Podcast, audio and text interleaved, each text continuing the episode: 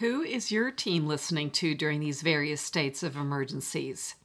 Thankfully, right now you have chosen to listen to the CEO Blind Spots podcast, intended to support you, the leader who's making critical decisions and being critically judged.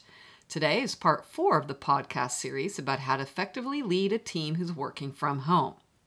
So, if you don't feel like your team is listening to you and they don't feel like you are listening to them, one possible blind spot may be that you're all mostly having monologues.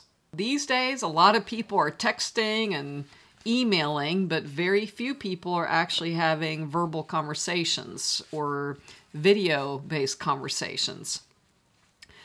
And a lot of uh, wasted hours happen from uh, misinterpreting the tone of the text and uh, being distracted uh, with their own thoughts about what the real intentions are that you have.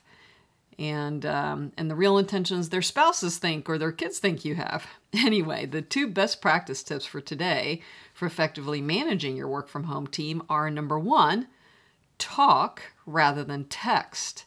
In other words if there's something that that you really need them to listen to you um, about then pick up the phone and, and talk to them, have a dialogue rather than a monologue.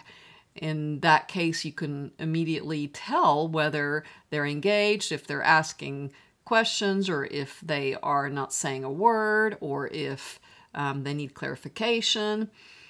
Anyway, it's a, and, and the important thing is they get to actually hear the tone in your voice. So when you say, I need to speak with you tomorrow, um, through a text versus, hey, um, I'd like to speak with you tomorrow. Um, that's a very different way that someone will interpret that or respond to that. And right now, with the very states of emergencies, people are in a very reactive state emotionally.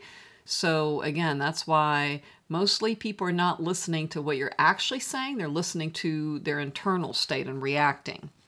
Okay, so tip number two is ask rather than tell people are so distracted again in their heads these days that the least effective way to have people listen to you is just by telling them something. Well, probably kind of like what you're experiencing with me right now. I'm talking to you, and you may already be in your head like, would she hurry up and get to the point? or you may be distracted by some news or some person who's telling you about the news in the background.